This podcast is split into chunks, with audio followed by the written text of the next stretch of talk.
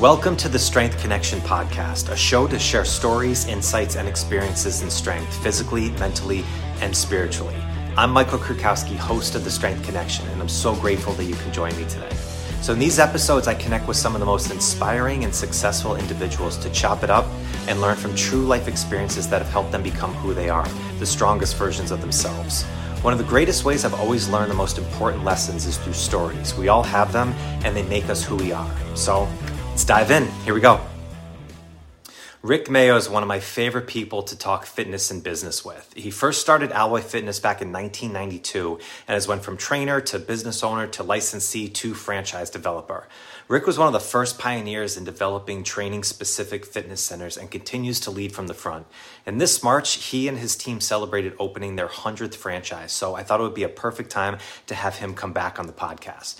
So there are five key lessons learned in reaching 100, and Rick details and explains each of these lessons in this episode. And the way Rick speaks on his vision and what it takes to develop it transcends fitness and business, and it's applicable to virtually any pursuit of a goal in life. So, with that, let's get right to it. If you like this episode, you want to show the podcast some love, please rate and review it wherever you're listening to. And don't forget to subscribe. Catch all new episodes that are going to be dropped every single week for you. All right, thank you very much. Now, let's get to the show. All right, let's have some fun. Rick Mayo, good to see you, man. Thanks for coming back. Hey, likewise, Michael. Thanks for having me. I was excited when you reached out. It's been a minute. Yeah, no, I appreciate you doing that. I mean, you hit another big milestone here. Congratulations. That's awesome. Thank you. Yeah, we're notoriously terrible at celebrating wins, but um, you know, I think uh, you know we're trying to come up with some rules because I know that, that it's good for the team, right? Like mm-hmm. I don't care because I have a really big vision, and so it to me, I fully anticipated getting here in some way, mm-hmm. shape, or form. Um, you know, sort of that Stockdale paradox where like things are hard, um, but you ultimately know that you're going to get there, right? And you're going right. to be better off for it. So, like, that's my mindset. But I have to keep in mind, I've got a whole bunch of people on my team that probably would like to celebrate some wins. So we're trying to, I'm trying to figure out some sort of frameworks or sure. you know, guardrails around like, you know, maybe was it a 24 hour rule? Like, well, what do we do? Like, do we high five for this long and then exactly. get back to work? You know, I've got to figure out something. We've got some old stale bottles of very expensive champagne in the fridge at work. And it's like, we yep. haven't even touched them yet. It's like, all right, we should probably bust those open, but hmm. I just hesitate to do it because, as you know, there's the fear of like losing that momentum, right? One hundred, like, absolutely. What are we celebrating? like we're not even close. You know, our goal's 800 locations by 2030. It's like we're barely scratching the surface. Yeah. And uh, so anyway, but I could I could get better. I uh, will admit at celebrating wins. So thank you. It was a good milestone, and we you know kind of went around the table at our meeting and just gave props to the team. So that I think that's enough for now. No doubt. Well, you're spoken like a absolute true entrepreneur there, Rick. on, right. Onward and upward. But you know, it's funny. I, you know, the last time we talked, I uh, had you on the podcast was a little over a year ago when it was another milestone, 30 years of Alloy. You started in 92 and that was 2022. And now from what I explained probably in the intro here is 100 franchises awarded. This was back in March. I know you guys are even more uh, over there, like 115 or so. But yeah, it is. It's yep. like it. I'm sure it is something where you have a big vision, you want to get there, but also like I mean, it is you know hitting triple digits. You know how much work, how much not just work on your own self, but from a team standpoint, like it's it's probably like yeah do you don't want to let your foot off the gas pedal but also it's like yeah you got to step stop and celebrate it's like ferris bueller's line right life moves pretty fast if you don't stop and look around every once in a while you might miss it that's right. I'm so happy that you appreciate Ferris Bueller's Day Off movie because I can remember, you know, I forget how old I am, and you know, you still feel really relevant and young, and you know, I still do speak in the fitness industry a good bit. Mm-hmm. And I can remember asking a question to a crowd, and you'll remember the famous line in there when he was absent for class, and the professor's like, Bueller, mm-hmm. Bueller, like really flat, right? And he's not answering. So I asked a question, nobody answered, and I did that, and everyone's looking around like, who's he talking to? You know, they're looking for some guy named Bueller. I'm like, all right, clearly no one's seen the movie in this crowd, right? like, that's when you know you've aged yourself. When I'm saying Bueller, Bueller, and no one's they're looking around for a guy named Bueller, I'm like, okay, never mind. This is oh, this man. is the wrong crowd. yeah, I, I, did that. I did that to a few teenagers I worked with. I gave a Goonies reference on there of there you know you sloth love chunk, and it was looking at me like I had three heads, and I was like, "Oh my god!" And like it was one of those moments, like, "Wow, dude, your dorky analogies of movies are for certain generations."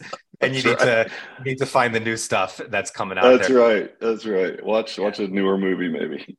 exactly. Yeah. So, well, again, I mean, I you know when I reached out to you, I you know I thought this. I mean, I'm sure going from any venture you've been doing this business for a long time you know over 30 years now in this business. You've seen numerous successes from opening up first brick and mortar being really a pioneer in the boutique fitness world to now going into the franchisee mode. I'm sure there's an evolution uh, behind it. And i guess my first question i'd love to ask is you know going the franchise route i mean you were already very successful in building a business kind of in brick and mortar. I know you went into the licensing. What was the reason behind wanting to go the franchise route? Was it almost just kind of the inevitable thing of being an entrepreneur and having a vision or was there kind of a different purpose behind it? Yeah you know that's a million dollar question and one that people ask and the first time i was asked it you know it caused me to reflect and i think ultimately couple of things at play. One being like from altruistically it's like it's a better vehicle for success i believe. You know in our licensing journey i had the distinct advantage of sitting on the board for some really big fitness franchises largest in the world. I mean imagine like four or five thousand locations right? Mm-hmm. and so I really got to see the impact of putting all your energy into one brand and all rowing in the same direction. Whereas in licensing, we were working with everyone from CrossFit to large family tennis centers, mm-hmm. and it's a little bit scattershot, right? It was great, it was great business, but um, I saw the power in putting all of those efforts. You know, at one point, I had a fitness education business, a coaching business, like a mastermind, a licensing, and I was sort of dabbling in all these things. And I'm like, wow, if I took all those collective efforts and put them into one brand and we were all going in the same direction, that could be super powerful, right? So there was that. And then, I mean, honestly, from a financial standpoint, we had a few people make a run at buying our licensing business, and it became readily apparent based on the structure of the deals and the valuation um, that, you know, when you're just selling IP without any type of like really contractual agreement or just the way, say, franchising works as opposed to just licensing alone, right?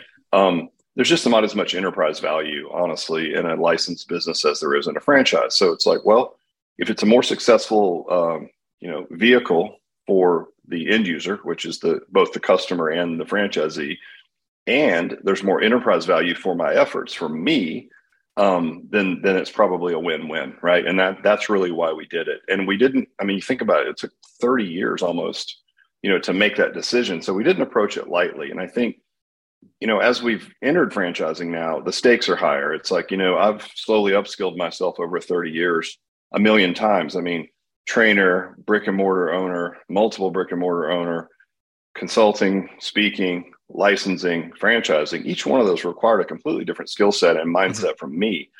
And so it doesn't happen quickly, right? I mean, it took 28 years to get there. And when you look at a lot of franchises, you know, they might be built on I have Rick's hamburger shop, we have a line out the door we should franchise this. But you really don't know. I mean, like what kind of market are you going to go into? Right. Do better in the suburbs or city center, right? Mm-hmm. Like who's your customer avatar? And we had a lot of those things dialed in just from loads of experience. So it gave us a unique perspective approaching franchising. As it turns out, now that we're in it, it's a very compelling story because we could be seen as what's known as an emerging franchise, which are relatively new to the franchise space. Okay. But yet, based on our track record and having worked with other big franchises and our track record of the fitness industry in general, it's a compelling story. So it really helps to mitigate the sort of concern around am I working with a brand new, you know, franchise that just brand new to fitness and franchising? Mm-hmm. And the answer is no, right? A lot of companies do that. And more power to them. If you get a bunch of VC money and fund some project and you've got some slick technology that your whole concept's based around and you want to take that to market, that's great. Mm-hmm. As the franchisee, the purchaser of that, I would be concerned about that if it didn't have a long track record and some legitimacy in the leadership team around what have you done in this space to be able to know that this is a relevant offering that's going to be well received in these markets, right?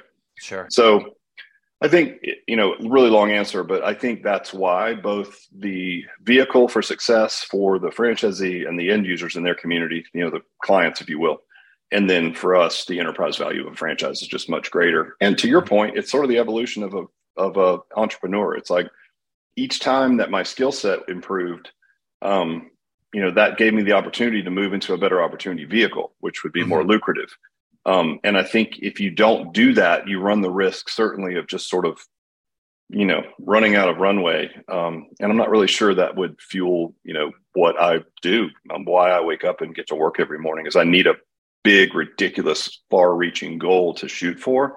Right. And that is very compelling, right? That's a great reason to get up and hustle.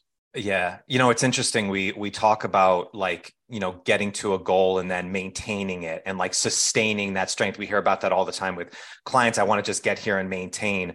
But I think we kind of know maintain doesn't mean you stay where you're at. Like, especially with the mind that you have, it's like you kind of constantly need to challenge yourself. It means you have that growth mindset. So that's what I, I figured that was kind of it. Like, it's kind of the inevitable step of, all right, I've kind of conquered this part of myself. Now I need to continuously challenge myself into another thing. But I thought it was interesting, Rick. You said like all these different transitions from trainer to business owner to business owner to entrepreneur.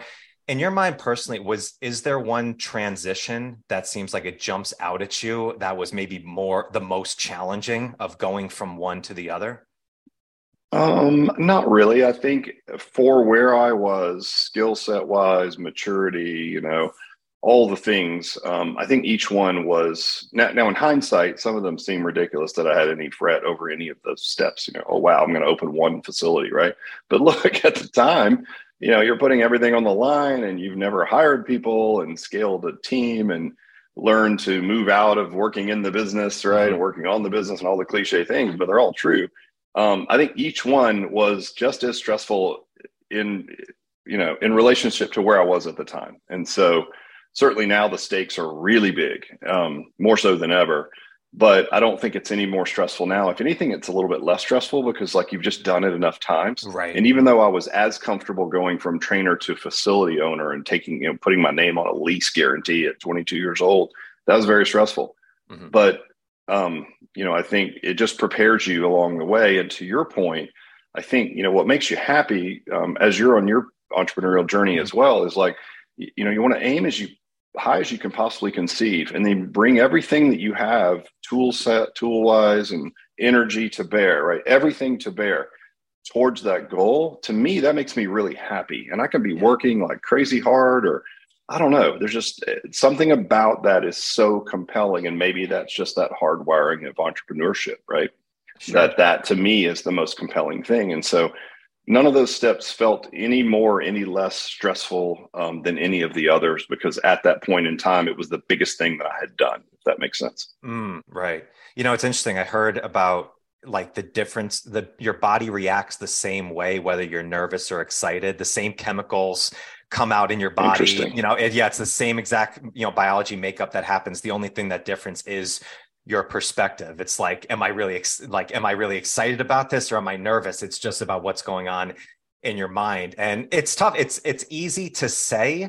And I think the more you build those reference points up of it, yeah, it's like all of a sudden you get more risk, you know, more tolerant to risk of taking it. Like, yeah, the stakes are higher, but it's really the same risk as when you were 22 years old, just kind of just getting started in this business. Well, maybe it's like, you know, in the spirit of being in the fitness industry, maybe it's like a muscle, right? Where you could just build it up over time. And so, you know, in the in the in that reference, maybe you're lifting more weight, right? Or lifting more load, but you're kind of doing the same things you were early on. And even though that load felt really heavy when you first started, you look back on it, it wasn't, but it's no different than the heavier load that you're trying to lift at this point in time, you know? So I think it's a, a similar analogy, but yeah, I mean, you, you nailed it.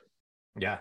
So you guys, you and uh, your COO Suzanne uh, recently just did a podcast about like kind of the five big lessons learned in uh, in opening these first 100s. Great topic. You guys really dove deep into those. And listeners, I you know you know tell you to go listen to that podcast in full. It was awesome what Rick and Suzanne did. What I'd love to do is kind of dive into those a little bit more sure. with you on it because I had a few questions behind it. So the first one that you you put out there is purpose is really important and the first thing I thought, and you actually nailed it right as I thought about it, is like, it seems very self evident. Like you seem like you should learn this in here, but still, it's kind of like it's something that you learn maybe even deeper down the line from there. Like, is this something that is is this something that was just kind of a deeper lesson that you learned as it was going or like it's, was it like a new like aha moment or like epiphany that made you realize that purpose is this much this important yeah, I think ultimately what happens, and you know, when you're in a business for a long time,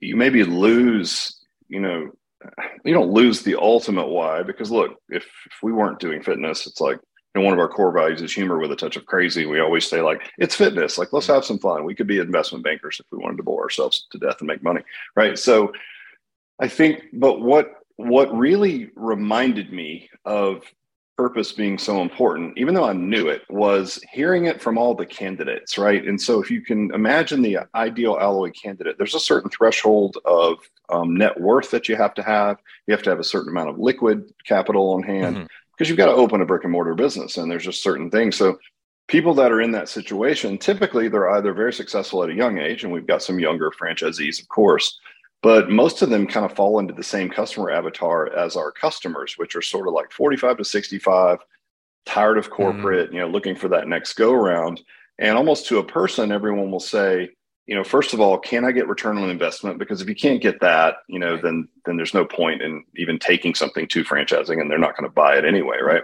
but once you can answer that question then it becomes about purpose. And to a person, everyone is so excited to say, yeah, I worked in corporate and I made these widgets and I was just a cog in a machine and I didn't really understand what I was, how what I was doing was making a difference in the world.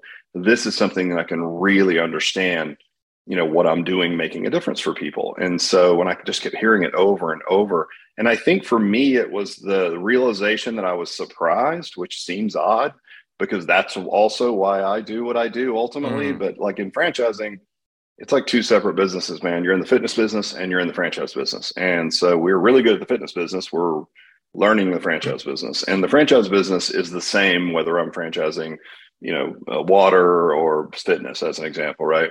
And so um, you can get bogged down in the minutia of the litigious nature of franchising or you know you're in meetings and contracts and i mean it's just there's a lot of like heavy lifting on that sure. side of the yeah. house mm-hmm. um, so you just kind of get further away from the end product right and mm-hmm. so sometimes it takes the people that are interested in it speaking back to you how passionate they are about having something in their life that has purpose and it reignites that excitement in you and that was sort of the realization. It's like wow everybody that comes to say discovery day which is the last step in the sales process and we get to break bread and sit down and have dinner they all just go on and on about how great it is and they can't believe that they would have the opportunity to get into a business that has purpose. And i've been doing it for 31 years. So of course i'm like well duh yeah i mean whatever. Anyway let's talk about this right? And right. so i think maybe shame on me but i think when i thought about it it also reminded me of like we used to do accredited internships and I just took for granted how long we've been doing what we're doing and how many systems we had in place. And so you bring in these young interns and they're just so excited about yeah. the thing, right? And their excitement actually excites you. And that's how it's been in franchising. It's like, oh, other people's excitement about having a you know the opportunity to own and run a business that has purpose has reignited my you know passion for what we do because mm. you, it's easy to forget when you're just you know blocking and tackling all day every day and so yeah, it was almost one of those duh realizations where I'm like, well, duh, of course people want to have purpose in their lives. That's why right. I do what I do. But I'd gotten so far from that at times that it was nice to have them remind me if that makes sense. Right. You know, it is funny because I think so many people get into the fitness business because of that deeper meaning. You know, there's a million other industries where you can make a lot of money really fast and go the financial route. Fitness has not always been that one for a bit. You can make a, a, great living. You can keep going onward and upward in you know many different ways. You know, but it's funny, Rick. I remember when I was a manager at a, a company, I was there for like 10 years and, you know, saw so much different success and all this stuff, but you're so deep in the forest, sometimes you can't see the trees. And I had an old mentor who kind of told me is like all the stats that we had you know we have you know 2000 people that are training here. They're paying you know some some up to seven eight hundred dollars a month like all this stuff that's going on in here. Yet the brand new person that's walking into this the club they don't know any of that. So the only thing they know is the smile at the front desk and how you first greet them and you make them feel. It's like and it was like we were training the front desk. He's like never forget that that first impression. They don't get to learn any of that other stuff of how awesome this place is if you don't get this right. And it was one of those like sit back moments when I was like, oh yeah, like always go back to what was that first day when you were just so excited to talk to everybody about this fitness and this purpose. It's easy when you get experience to move off of that a little bit just because you have more things that you're dealing with on an everyday basis when you get more responsibilities. But it is, yeah. I could I could see how that's, you know, just a lesson that you probably relearn over and over again. Well, it's funny because a byproduct of that lesson is it's reignited my excitement. So when we have like you know discovery day and i'm talking to people or like say we're running a training week we had like 15 people in for training last week which is when clubs come to corporate to get their training before they launch their pre-sale you know um, always jump in in parts of the training and i'm just it, you know everyone always says yeah, I can't believe you've been doing this for 31 years. Like, I'm so excited about all the tools that we have and the success that we can have in the market. But that's been reignited through getting into franchising and hearing the candidates and how excited they are. I'm like, oh, yeah. And so I would say it's been very helpful for me, selfishly, going into franchising because to hear how excited everyone is to have purpose reignited kind of the whys behind what we do. And then as of late, man, it's just oozing, right? When you and then you find like, well, what a more compelling, like who do you want to be the most excited person? it's like the founder, right? The guy who founded the company who's been doing it for 31 years. I still have more energy and excitement about it than anyone else on my team. And people like almost tease me about it because they're like, okay, you know, more of that. And like Matt, you know, Matt, who's our, uh, you know, he's our VP of like club operations. And he's like, yeah, and he's been doing it for 31 years, you know, and everybody will laugh and they'll say, don't ever lose that. That's amazing. And you forget how magnetic that can be too. I mean, forget about it in sales, sure but mm-hmm. I think um, you know it's just a very compelling way to operate in the world, right? And it's yeah. been really helpful for me to get back to that core root of why we do what we do. That's awesome. Yeah, it's that word you said there, magnetic. It is because you know so many people you see like, oh, somebody's been in a bit in a job for so long. It's like inevitably you think that they're burnt out when you see somebody that's more excited on the things yes. that they do. You know, three decades down the line, it's almost it makes right. you sit back and be like, man, they must be doing something right. Yeah, well, and you know, you're if you think about ultimately, I'm not doing it for this reason, but if you think about someone sitting there who's got a uh, worry, right? And they do. Like, listen, a lot of franchising for the candidates is just mitigating risk, and they you know they feel like they're crazy. They're getting into an industry they don't really know that much about. They're getting out of like corporate, which is more stable in their minds. I would argue it's probably not, but whatever. Um, but then when they see a guy like me and clearly, I have this raging passion after, like you said, three decades. They're like, I want that. What is that? Like, I want to wake up like that guy because I don't have that at all for mm. what I'm currently doing. Right. And so, in a strange way, it's really helps to draw, like you said, it's magnetic for people, right? They want to be around it, they want to experience it themselves um, but it's not it's not contrived or you know it's not faking it's it's exactly how i feel and there's no way you can fake that anyway as you know it just comes off corny if you do so people know if you're really that way and i'm that way all the time yeah like and i do say and i'll tell people like you know, we always wrap up discovery day with like uh, bronnie ware's the australian hospice nurse wrote the book the five wishes of the dying and the number one reason imagine she worked as a hospice nurse for three decades and she interviewed everyone in the last few weeks of their lives and would compile the answers to the questions and then wrote a very simple book called the five wishes of the dying. Mm. but the number one wish michael was i'd wished i had the courage to live life on my terms as opposed to what others thought i should do. So imagine there you're dying and you're thinking god I never took my shot right and so i think when people are sitting there and they have all this fear and worry and they see someone standing in front of them that's done nothing but that who's so excited and I'll just say, look, it's my biggest wish that like you don't let your dream die inside of you. Like this is mm-hmm. it. Like you can mitigate all the risk you want, but eventually, if you think we're a good culture fit and we like you back, then you've got to take your shot. And there's no better way to mitigate risk than to be in a franchise, and that's a fact. But I would yeah. love for you guys to experience what I'm feeling every day when I wake up, which is never dread, never don't want to do what I want to do. I'm always excited every single day. If you guys can experience that in your lives, you're really you're really uh, you know blessed i guess would be an yeah. overused word but but it is true i, mean, I think well yeah i think it's i think it's the right word though it's that i read that book a while ago and uh it's it's one of those like wow like because you think when you're in the middle of your life you you don't think that that day is coming but we're all get we're all going to get there at some point and these right. are people that are are telling it right from there. And that kind of segues a bit into number two that you said, which is helping be, uh, you know, entrepreneurs, you know, through entrepreneurship. You know, it made me think of the book by Stephen Covey, which is the eighth habit. He's, you know, popularized and known for the seven habits of seven habits, right. People. But he wrote another book, which is the eighth habit, which he talks about finding your voice and then help others find them you know find theirs which is kind of about like abundance of coming out from there with that like with entrepreneurs it's you know we're in an age where an entrepreneur is cool like it's a cool term to have on there. It's like, oh, I'm an entrepreneur. I learned kind of the hard way the difference between what a business owner is versus an entrepreneur. Like you kind of right. have to wear many hats from there. So when you're talking with with people is that kind of a little bit of the the overarching kind of mindset of them like they think it's very cool or are most of the people that you're talking to kind of really ready to tackle this and take this on I think a little bit of both, right? I think we try to do a really good job of preparing people to understand what it really means. It does get over glorified in a lot of ways. Um, again, it's sort of that idea that, like, look, it's going to be really hard. It's going to be a struggle, and you're going to have some sleepless nights, and you may have to work more than you anticipated early on, or it does. I don't know, whatever, right? Like everybody has their different areas of weakness, if you will, and strengths. And so those are going to be tested because, like, you're going to live or die by your decisions, you know that's it at the end of the day. I mean, you become an entrepreneur, you know, when you point that finger at yourself and you're like, all right, this is up to me. Right. Mm-hmm. And so franchise can certainly help. We can't make you successful. We certainly aren't going to make you not be successful. We're going to give you all these tools, but you got to go out and do it. Like, I think mm-hmm. the best analogy I've heard is like, we're going to build a bicycle and there's lots of types of bicycles. Those are different types of franchises, but I could build you the perfect bike with a basket and made out of these great materials. It's got great, you know, components and everything on it. But at the end of the day, you have to get on it and pedal it. Like I can't pedal it for you, right? Mm. So we try to do a good job of preparing people for that. Um, but I also I try to explain the idea of what we're talking about about aiming high and then bringing everything you have to bear towards that bigger goal and how that's really the key to fulfillment in life. And when you reach it, you know, you just move the goalpost and keep going.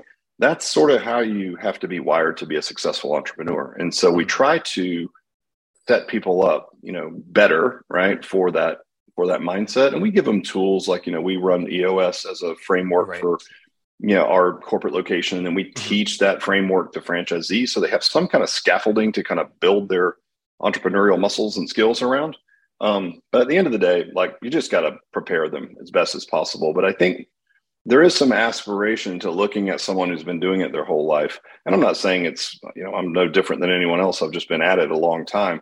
But to see the still that amount of passion right that's still there i think they look at that and go yeah there's just something there that i don't have that i would like right. to have.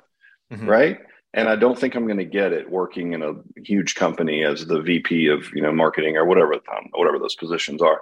Um, right. so yeah i think it's somewhat aspirational and i think i have a lot of passion for entrepreneurship i think it's what we mentioned on our podcast is i love fitness like but i'm just as passionate about entrepreneurship you know most of my talks now, even though in the fitness space, are about how to level up and how to advance your career and mindset and all these things, because I think mm-hmm. that's really key. If you want to stay in the fitness industry, you have to evolve for our earlier points. Right. Um, and so it really it takes the two things I'm most passionate about, fitness and entrepreneurship, and combines them. And so I really enjoy it. Like I love it. And so a lot of people have asked, you know, to your point, like, why don't you just do more corporate stores? Because without getting too in the weeds, mm you know we we get a royalty and the royalties of the top line gross revenue of a business. And so ours is relatively low but and i have to say this because it's franchising the profit margin can be really high.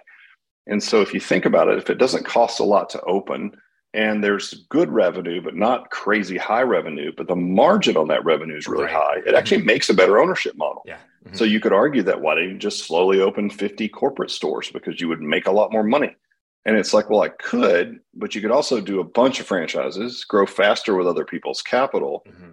And in doing so, I get to scratch both of my passionate itches, one being fitness, the other being entrepreneurship. And I love to stand in front of a group of people, watch them, you know, overcome their uh, risk adverse, you know, voice, yeah. take their shot and go and be successful. And, you know, we've been at it long enough now to have people that are like, man, when I was six months in, I was like, wow, what have I done?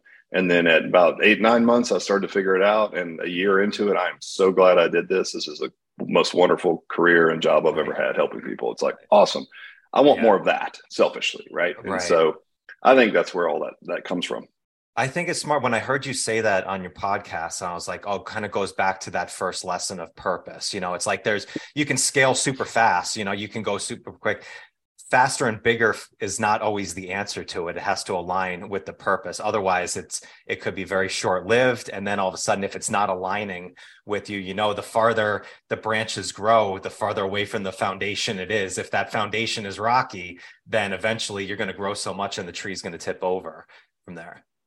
Yeah, perfect analogy. Yep, you're 100% right. And so, yeah. again, it's it's perfectly aligned with what we our DNA is, which is mm-hmm. both fitness and entrepreneurship. And so, I think uh, it, you know it starts to manifest itself over time in every in the way you go about everything in your business, from the way that we feel about how we coach our franchisees and manage those relationships to again the enthusiasm around the training and the sales process and all just. I mean, it's a very simple small brick and mortar business but again it's like it's still complex for someone that hasn't done it right sure so um so yeah anyway yeah. i could i could go on forever but you oh, get no it doubt. i mean you yeah. hit the nail on the head yeah well talking about like setting those you know those big hairy audacious goals that you have on there personally for you is that something that you always felt like was a part of you was it something that you kind of learned to do more from either experience or from mentors and i guess the second part too is are most of the people maybe off the like right at the beginning are they almost setting their goals too low maybe from fear of trying to go too heavy? Like because that could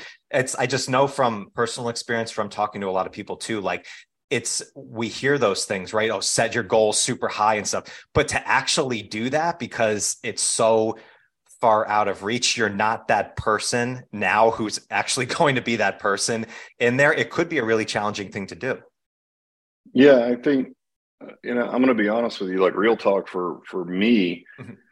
I used to be able to cobble together a lot of like half baked things, right? Like oh, I've got a coaching group. It's got a couple hundred clubs in it. I've got a fitness education company. I've got a licensing company. And I mean, like if you just look at like, hey, what's my income? It's like it was amazing, mm-hmm. amazing businesses, all of them, right? So not necessarily bad, but really what I knew in my heart of hearts and what I never really wanted to admit is I never went full in on one thing, right? And the reason was you know if i'm honest there's probably a little bit of fear in that because like once you go all in on one thing at the expense of other things that are working just fine you know you're giving up good to go for great right? Well now it's out there. Like it's make or break. You've got one thing that you're holding on to and you bring everything you have to bear towards that one thing. If that doesn't work michael that's a horrible thought yeah. right because like that's it. Like there's no other excuses that you can make about why you didn't get there. And if i think if we're honest if i'm i'm probably not too dissimilar i can't imagine from a lot of people where they don't really make that giant goal because doing that would then give them the option to fail right? So if you don't go for the big thing in your life you know you don't have to expose yourself to what your limitations might be and you just play safe right? And you might i mean and look just for some people that might be just getting into a one brick and mortar space and that's the thing that's the BHAG right you know and for and over time you know that may evolve but i think not until the last few years which think about it three decades to figure this out that i look back and say wow i was playing small and if i'm honest i was probably doing it on purpose like self-sabotaging because i didn't want to put all of my eggs in a basket put my stake in the ground and say this is where i'm going and i'm going to bring everything i have to bear towards that mm-hmm. goal and if it doesn't work, then there's no one to blame but me. Whereas if I have a bunch of half big businesses, I can just sort of move the chess pieces around on the board at any given time, still create income for myself, but never really go full in. Right. Yeah. And so, um, yeah, it was been an interesting revelation, you know, to do that. So I don't, I don't know if people are not wired for that. I would imagine that I'm not that unique, like I said, and that there are people that are just afraid to do it because once you do it, and you know, it's not like you know, it's kind of like taking a goal and making it public. Like even a weight loss goal, like you tell everyone, "Hey, I'm going to lose you know 20 pounds." It's like, mm-hmm. well, everybody knows. Like if you don't yeah. do it, they're going to find out, right? Um, I think the stakes are even higher when you put all of your resources into one venture, and then mm-hmm. everybody knows. Like if you don't work, you don't work, and that's that's scary. And so I didn't learn that for three decades, but now we're there, and it feels amazing. Yeah, it is too. It's like I've I've had some conversations with uh, other coaches about this that I think notoriously as a culture, we're just not very good at goal setting, actually, how to set a goal. Like we kind of say it and then it's like we start doing it, but we don't go deeper. We get a couple layers underneath because it's actually realized really scary to put out exactly what you want in there because if it doesn't work out, then you kind of just expose yourself. It's very vulnerable right. to do. And there's no, it's not really a tactics and strategies thing that you can do. It really has to be a mindset and actually go in to be like, okay, what do I, you know, truly want? I remember I think it was, I think it was Oprah who said this about like, you know, speaking with the, you know, top performers in the world. And it's like, you know, what makes them different from the other ones? It's like they actually dove in to say, what do I truly want? And then went all in most it's a very scary thing you know to do and kind of like you said you could be doing just fine with a lot of different things but it's not aligning again back to what is the highest purpose what's the deepest truth right. that you have from there and it is it's it's kind of if you just keep saying it like just you know know exactly what you want align with your goals and it's i talk about this now because it took me really until the last few months to even know exactly what I wanted to do with this business because I, you know, I had success in a lot of different ventures in health and fitness and then realized I wanted to get into more of the mindset side, the spiritual connection side as well. And it was like, well, do you know about this? It's like, well, this is really what you want to do. Might as well go all in and and figure it out. And from that, it's like, okay, the day is much different as you go. You actually, it seems like you have more energy, you know, to do it. Yeah. Yeah, I would agree with that. Like, I finally, you know, I'm in a vehicle that's like scary, and you're playing with the big dogs, and you know, you're you're playing in an industry where it's like you know, multi billions, you know, billions and billions of dollars. So the stakes are higher. The people you hire are much smarter than you. Mm-hmm. Um, you know, everything, and you just wonder, like, you know, I, I don't know. It's just been a really interesting revelation, but I've fully enjoyed it. I don't think I've ever been in this engaged again, per what probably people are perceiving for me, is I've never been this engaged, and I'm 30 years in, and I'm kind of in the same business I've always been in. So it's like on mm-hmm. one hand, it's like, geez, you're doing the same thing. I'm literally in the same brick and mortar that I was in when I opened in '92. It's just now expanded, and it's our corporate office, which is weird. It's walk yeah. through the same front door. I've been walking through as a completely different person for a completely different purpose for 30 years. I'm a totally different person walking in the door now.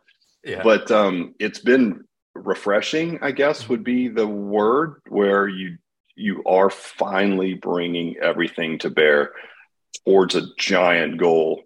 And you know what? What I've realized too, Michael, and this might be good for people to hear, even if it doesn't work out, and, and I'm not going to put that out there because it, all indications are that we're going to kill it, right? Mm-hmm. I do mean that. But let's just say in a parallel world, things didn't, you know, something, we had a hiccup or we did, but it doesn't matter. What's satisfying is that you did it, right? Is that you, you put the goal out there, you aimed as high as you could possibly conceive, you brought all your resources to bear towards that goal. Even if you don't get there, you're going to be better off if you do that. That's all I can say because I'm not, I'm well on my way. Early indications are amazing. We're not anywhere close to where I want to be, right? And by the time I get there, I'll probably have moved the goalpost anyway. Exactly. Yeah. But I will. I can tell you, I'm so much more engaged and and I guess happy is a weird term, but happier um, doing it like on that journey, finally having done it. And I think it's like you look at you look back and you're like, geez, why didn't I do this 20 years ago? It's like, well, because you didn't, because you weren't ready. And and at that time, maybe opening one facility was bringing everything you had to bear, and that's all you could conceive, and that's absolutely fine, right? Yeah, that's beautiful. That is. So, kind of going to the next one, which is kind of tough for some people to hear, but I believe that it's true as well. Not everyone is cut out to be an entrepreneur. So, do there's this line they say that like entrepreneurs are born, they're not, you know, made. Do you believe in that? Do you think it's a teachable thing that you can that you can do? I think so. I, I hmm. think there. I think you have to have a certain amount of grit. Would be the way to, and, and like we've and what I mean by grit is like, look, if things do get tough and don't go your way, and it's almost guaranteed to happen at some point in your entrepreneurial journey, that you have whatever it is that it built into you, your DNA, to buckle down and, and, do what needs to be necessary to succeed. You know, when I've heard this from a, a, friend of mine in the industry, and he did this interesting sort of montage of ideas, but one of them was, um, you know, your best isn't good enough, right? Like you, and that's hard for people to hear too, because, you know, sometimes it's like, well, I'm doing my best. It's like, okay, the market is the true test of what your best is. It doesn't matter what you think and if the market is telling you that your best is not good enough, you can either just make excuses and complain, saying, Well, I did my best, there's something wrong with the market, as an example, or you can use it as an opportunity to make your best better than it is, right? So maybe if mm-hmm. you upskill yourself, your best will be good enough. But the fact is, if you're currently not successful, and you feel like you're doing your best and you're honest about that, maybe that's not good enough. And that's the hard lesson I think for entrepreneurs to understand is like people don't care. You know, the market doesn't care. It's just a thing. It's like a it's like a litmus test. It's like the ultimate test of your will and your ability. And if it's telling you it's not enough, you can bitch and moan all you want and make excuses, but at the end of the day, it's it's not emotional. It doesn't care about you personally. Mm-hmm. It doesn't care what you feel. It's just telling you it's not good enough. And so, how you respond to that is really what makes you an entrepreneur or not, which is point the finger at your own chest and say, okay, well, I do think I'm doing my best. Clearly, that's not enough. So, where are some things, you know, where's some areas of my life or my skill set that I can upskill so that my best is good enough and the market will tell me that it's good enough? And that can be in a million ways. Like if we have a club that doesn't have great retention, that's what we hang our hat on. If we have a club, you know, a, an open facility that has less than our target retention, you can say what you want about all the things you're doing and we're doing all the things that you give us and i'm like you're not. It's no possible way because your clients are telling you that you're not right? Mm-hmm. period. Doesn't matter what you tell me the the fruits and the you know and the and the result period. And so you have to get better i mean that's yeah. I mean, it's a hard it's a hard lesson to learn but the entrepreneurs that do well they understand that they accept that message and they use it as an opportunity to upskill and and ones that aren't will just typically wilt and it's almost like the analogy that we use sometimes is like when you like I have kids that are grown, but when you tell your kids that they're successful, say in math, and you say that they're successful when they're young, and you're like, oh, you're so great at math, you're so talented. And that becomes the message about why they're good at a subject like math. Mm. That's a terrible thing to do to a child because when they get to a point and they will, or they run into something challenging, even if it's calculus two or whatever that is, and they aren't good, they're going to automatically assume that they're not good because they don't have enough talent. Like they've run out of runway for talent. Mm. Whereas if you tell them, hey, you're really good because you work hard at this, right? And their answer to any kind of a challenge is just to buckle down and work harder and try to get better. Then when they run into these roadblocks and challenges, their their answer will be, well, I need to again in this case upskill myself in math as an example. Right. As opposed to like, that's why I hesitate to say like an entrepreneur is either born or they're not. It's like, okay, yeah, but there's still levels to the game, right? Right. Like you can have, you can be risk adverse, but you can also be a crazy person that does drugs and likes to skydive, you know, while you're high. It's like, okay, that's risk adverse, but in a poor way. Exactly. But can you, can you combine all those things, right? There's levels to it. And at some level, you have to understand that like, if you're not getting the result you want, there's nobody to blame but you. And you have to do the work to upskill as opposed to saying, well, I'm just I'm this isn't for me. And then you just sort of wilt right under yeah. that pressure. And so it kind of goes back to like well what's the what's the answer to the roadblocks? Because you're going to have them. And if you're the grit again is in you and your answer is well I upskill and I work harder then you're going to be just fine. If you're not wired that way you're going to struggle. Right it's so interesting it, it, that word talent right? It's a it's a fickle word right there because yeah it's like you think that it's just this natural thing that you're born with. Maybe you have some tendencies to go down there or you think certain ways but it's true. As soon as you face some adversity you think oh my talents run out. I can't do this anymore. I've right. I've and then you have no ceiling. you have no yeah you have no solutions. It's like well, yeah. you yeah. can't work harder because you just don't have the talent. Well it's interesting right? what you said like doing your best versus doing what's required. And i think it's you know I think inherently you know, like if you're relying on that excuse of, well, I did my best and it's this and this, it's like probably inherently in your mind, you know that you didn't do your best because your best is not a set point, right? You don't get to a level and like your best is just this is where it's at. You know, it's like if you, you know, if you play basketball and you're decent, but then you practice every day, well, your best from today versus a year from now after that is going to be vastly different. You know, that's why and it's like so yeah looking at okay what is required? I talk about this with people who are just getting into a fitness journey right? It's like you know doing your best. Yeah well you kind of don't know what your threshold is right now. You like we got to find where that is. Like so just doing it just kind of kind of head down and just get the discipline just get it done. We're going to figure out where that threshold is. We're going to find these things that you can work with when we talk about things like in, intuition, intuitive training and stuff. Yeah, that's a skill that you develop and you kind of graduate to in the same way. But if you're at the beginning steps of a journey and it's something you haven't done yet, okay, what are what are the requirements? All right, I'm going to do these the absolute best I can and then if i think if you probably you do get to that point where you know you've given your all your effort and it's still not working probably a little easier in your mind to be like okay like yeah i i absolutely did my best. This isn't for me and you can swallow that a little easier. Right. Yeah. But yeah. to your point i think uh, uh, to your point, I think the the point that you made that I really liked is your best is sort of a moving target. Like your best now may not be your best in the future, but I mean, you're always bringing your best to bear, but I guess the point is there's some honesty in being in a business where maybe your best isn't, you know, the market's telling you it's not good enough. Well, how are you going to respond to that? Yeah. Are you going to try to make your best better than it is currently mm-hmm. by upskilling yourself, practicing every day? Is your point? Um, or are you just going to you know, wilt and say, "Well, I guess it wasn't for me."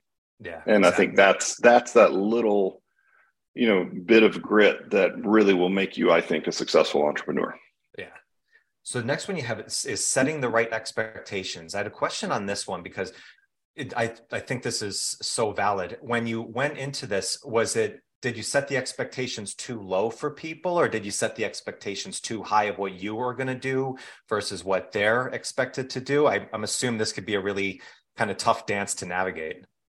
It, it can, you know, and I think what we did is we set their expectations too low for what they would have to do and too high for what we were going to do mm-hmm. right and you didn't realize it until you started getting requests for things that anybody else in franchising would say is okay that's crazy. Like can you hire my people or can you come and train these people for me? And you know it's like we were surprised. Maybe you know now we we will set better expectations but surprised at the time thinking well it's your business. Like why would you expect us to do that? That's crazy. But then in hindsight, I'm like, oh, well, I know why they did because we do a lot. I mean, we do have a really comprehensive package put together. But imagine if the message was like, you just signed the agreement. We're going to send real estate agents into your market. We're going to find you a viable space. We're going to approve it corporately. Then we're going to send in our construction team and they're going to handle everything. And all you have to do is get on a weekly meeting and just deploy capital when you need to and check check things off. But we're going to handle everything behind the scenes, right? Hmm. But at some point, you get through like a pre-sale or whatever, and then like it's over and then we're going to be like here's your business. It's kind of like ha- like somebody handing you a baby without having like conceived it or you know you know gone through nine months of building it so to speak. And then they just hand it to you like here you have a baby now. And it's like oh my gosh you know? So we're we did a poor job of setting those expectations in that regard. And so now doing a better job of saying it's your business at the end of the day. And we can like again the bicycle analogy i can give you the perfect bicycle but if you don't get on and pedal it you're not going to go anywhere and I'm not going to prevent you from being successful, but I also can't make you successful, right? Yeah. Um, and so I think early on, you know, we were just trying to make it seem as seamless as possible, and we do have this great comprehensive sort of package of soup to nuts, everything put together. But we overstated how easy that was going to be, and when it got tough, of course, expectations are everything. We noticed people were like, "Well, wait a minute, like, are you guys doing this?" It's like, no, we don't do that. That's crazy. Yeah. But that's our fault. So we've gotten much yeah. better at that and set probably expectations on the other end of it now, where it's mm-hmm. like, hey, it's going to be really hard. And then when it's not, it's like, oh, well, this wasn't that bad, right? Yeah. You know how that works. It'd be like 100%. saying, hey, weight loss is super easy. And exactly. then they get in there and it's like, this is really hard. It's like, I'd rather say you're gonna have to work your butt off. I mean, you have to do a lot of things that you didn't used to have to do that you don't want to do. You're gonna have to give up some things that you you like to do now that you don't want to give up it's not going to be fun. Now, I will tell mm-hmm. you the juice is worth the squeeze, but just prepare yourself to do a lot of things and give up a lot of things that you don't want to. And if, yeah. if they'll just say yes to that, that's going to put them in a much better mindset when they start that journey. It is, I think it's one of the biggest lessons uh, to learn in any type of, especially like coaching venture. I remember when uh, when Jason Phillips was on the podcast with his nutrition program that he talked about, and Yep. He said, How many programs are out there where it's guaranteeing this six week transformation or 12 week transformation? And it makes it sound like, Oh my God, you can look like this and then look like this. And it makes it look so easy when he's like, in reality, he asks a bunch of coaches, like, eh, How many think it's that easy to do that? And it's all like, no, it's like, well, tell them that. Like, tell them it's going to be right. a challenging thing. And you're actually speaking honestly and truthfully. Like, we know it's going to be a challenge of you know getting in. But if you yeah if you don't set those right expectations then you know going into a new venture it's all hope. It's all energy and excitement because you are projecting out oh my god this is what's going to happen. Then all of a sudden the first hard day comes and you didn't expect that like holy shit is this right? Am i on the right track? Like why is this so difficult? It could be right. really challenging thing so yeah i'm sure it's a i mean that's i think a lesson that everybody can learn in any venture that they're doing you know in any pursuit of a goal. Yeah 100% agree. Yeah. So last one here you had is you know keep it simple you know which is one of my favorite lines to say and i totally understand that uh, from there how is this like going from kind of franchise one into 100 how has this lesson been so prevalent for you? Because obviously as you said already successful many years in the business you know keeping things simple and kind of to those core values. How has this kind of been deepening in this lesson for you? Yeah, to your point, it is our fifth core value and it's our final lens on everything. And we'll say things like, well, if the part-time coach in, you know, Salt Lake City, who's franchise number four for the investor, is only working two nights a week, can they grab the iPad and run the play with integrity, right? Like that's sort of the final lens. This doesn't mean we're pandering to the lowest common denominator. I don't mean that. I just mean is it really simple, right? And so I think what we've discovered, and we knew it, but it's become more prevalent as we're actually more walking down this road, is that scale alone makes things complex. If you have the simplest process ever and you throw lots of volume on top of it, it's going to get complex. So it probably needed to be even simpler than what we had, which we thought was really simple. I mean, it's a very simple model. It's 1,500 to 2,000 square feet. You only need 130 clients to have a healthy business. You only have one coach on the floor at any given hour with six people. I mean, it's dead simple. People can understand it. And, and often we'll hear from candidates like, you know what I like about it? It's really simple. I would buy it because I can understand it. Yes. That's a that's huge, right? Like that's really important from a marketing perspective. It's like we know our customer, we speak to them clearly, they know what it is. Awesome Mm-hmm. But when you then move into running the business, it's like, okay, now you've got a couple different pieces of software. you've got, right, you've got the retention side, the sales side. There's a lot that goes into just making a small brick and mortar run simply. And so I think um, for us, it became even more evident as we scaled it how simple it needed to be. And so we've simplified even going from licensing and working with all these different club models from CrossFit to big tennis centers. That was complex moving to franchising, it's like this is our one thing that we do really well. You know, here's a gap in the market. We have the perfect machine built for this gap.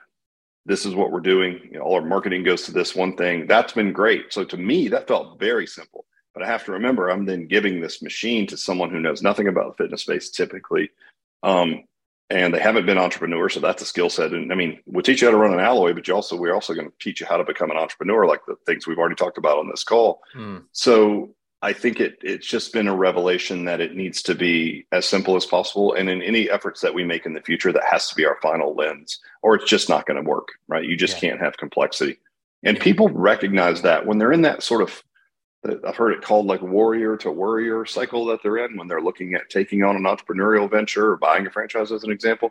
Um, I think they look at like, can I run this thing? And you know, when you've got people asking like, well, huh, how many other line items of revenue do you have? It's like, okay, that's a wrong question because like you're going to struggle to just to nail the first one if you've never been an entrepreneur. Like it's gonna, you're gonna, it's gonna take a minute for you just to get your head and, and arms around just the main thing, keeping that the main thing. Let's start there. Right. Then we can add in the supplement sales and the other things that come along, ancillary revenues. Shouldn't be worried about that now, right? That's just probably what they were told to ask. But um, yeah, I think it's just been an eye opener again. It's sort of like the the purpose thing. It's like, well, duh, I knew it, but it's it's more prevalent than I thought at, at scale. Same thing with the simplicity.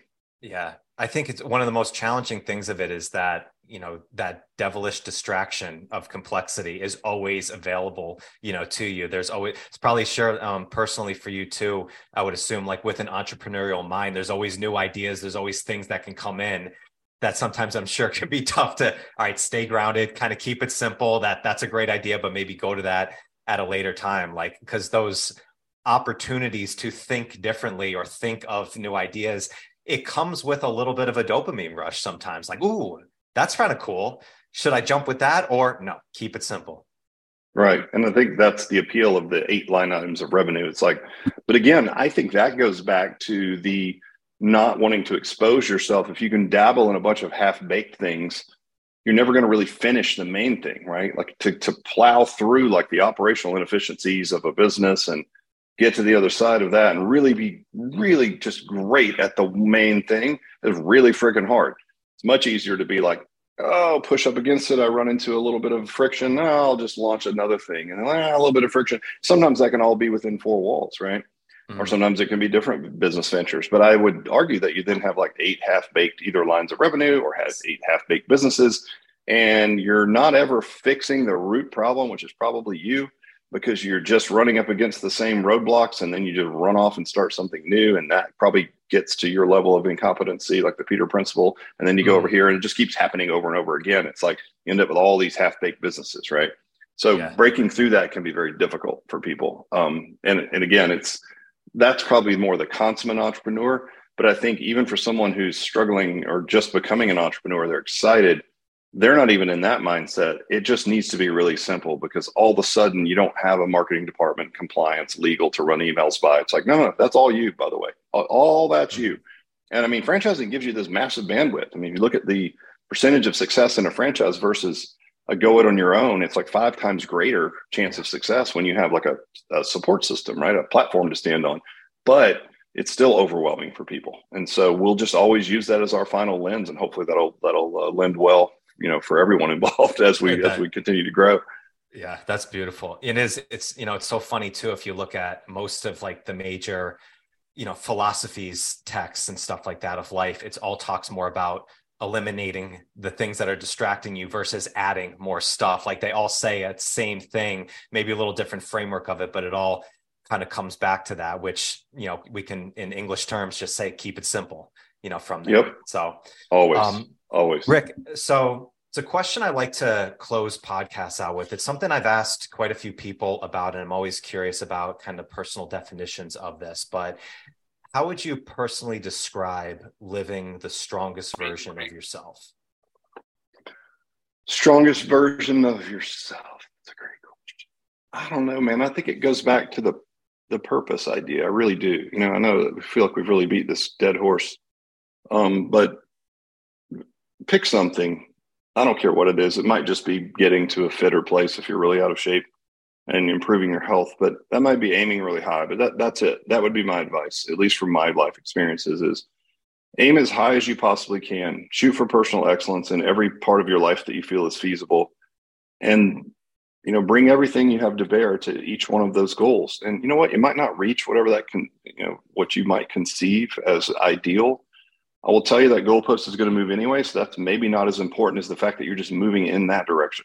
And you'll be infinitely better off whether you reach that perceived milestone or not if you just aim high and move in that direction. So I think for me, that's that's life. And that can be in your personal life. It could be as a spouse, as a parent, as a partner, even as an employee. If you're working somewhere now and you have aspirations to be an entrepreneur, it could be that. Be the best employee, be indispensable as an employee mm-hmm. do that. Like it's it's better than the alternative, right? Which is to be useless at the end of the day. You don't want to be that guy, right? We just did a podcast recently that'll come out as like, is college worth it?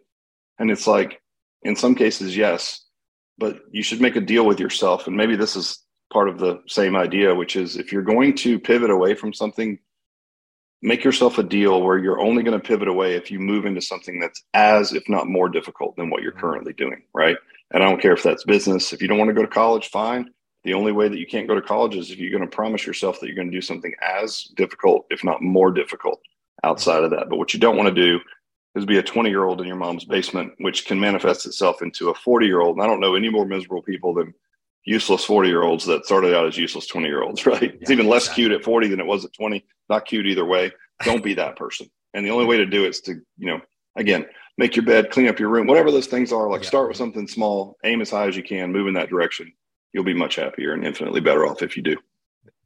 Perfect. Rick Mayo, thank you so much, brother. I really appreciate it. So pumped for all the success that you're doing. I know it's only going to keep expanding. So I'm sure we'll do this again as the milestones continuously build up. But again, thanks so much for taking the time and speaking to me today. It was my pleasure, Michael. Listen, same to you. Congrats on your early success. Keep going. And uh, I'm a fan. I'm watching from afar. So I'm cheering you on. And uh, I would love to do this again when we're at 200 and you're whatever, doing what you're doing, you know? A million Perfect. podcast followers. We'll go. There we there. go. That's it. Perfect. All right, my uh, friend. Uh, if, yeah, if people are interested in checking more out, this resonates with them. They want to check more about Alloy. Where's the best place that they can go and uh, and see your stuff? alloyfranchise.com. You can message me there or you can find me anywhere on social media. Rick Mayo everywhere, basically. Perfect. Rick, thank you so much, listeners. Thank you so much, and I'll catch you guys on the next one. Peace. Thank you so much for joining me today. I hope you found some great value here. And if you like this episode, please drop a comment and leave us a five star rating and review. It does more to build the show than you can imagine. And do not forget to check out and join the Strength Connection Facebook group. In this group, I share the biggest takeaways and lessons from these amazing conversations, as well as training and strength tips for pursuing mastery and fulfillment in life. This group is filled with individuals looking to take full control over their strength, and it's the perfect space to explore new ideas and to share your journey. And you'll also get exclusive access to the Strength Connection Mastery seminars. It's a deep dive into the physical, mental, and spiritual training that you can begin using immediately. So do not wait, go now. Seriously, go. I much love to you. Thank you so much, and I'll catch you on the next one.